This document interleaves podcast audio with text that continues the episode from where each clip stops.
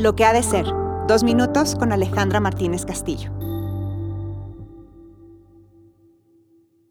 Un querido amigo y cliente llegó muy molesto hablándome de una situación que no compartía. Estaba confundido y molesto porque una persona estaba mandando señales equivocadas y no era justo para él. Lo puedes poner en tu vida amorosa, en tu vida familiar o en tu relación con tus jefes y colaboradores. Lo que permitimos, promovemos. No es necesario llegar a un acuerdo explícito sobre las reglas del juego que estamos jugando o no si lo seguimos jugando. Piensa un lugar en tu vida en donde no estás de acuerdo con lo que estás pasando, comillas con millas, con esto que te sucede, donde te gustaría que fuera diferente. Sin embargo, sigues el juego. Por ejemplo, no te gusta quedarte a trabajar horas extras, pero cada que tu jefe te lo pide, lo aceptas quieres tener una relación formal con alguien, sin embargo, esta persona ya te dijo que no está buscando nada formal y sigue cenando con ella.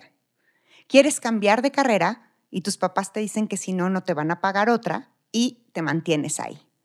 Permitir es promover y esto atenta contra aquello que queremos y nos importa y nos impide lograr los resultados que queremos. Y después encima nos sentimos indignados, enojados y tristes porque no tenemos la vida y los resultados que queremos. Sin embargo, si nos detenemos y observamos dónde experimentamos insatisfacción, es muy probable que estemos aceptando las reglas de alguien más y sus condiciones, sin poner por encima aquello que es lo que yo quiero. Cuando permito y promuevo y me doy cuenta que lo estoy haciendo, puedo asumir mi responsabilidad y poner un límite para dejar de permitir y entonces dejar de promover aquello que está sucediendo y que no me gusta. ¿Qué quieres dejar de permitir para promover algo diferente? Esta es una invitación.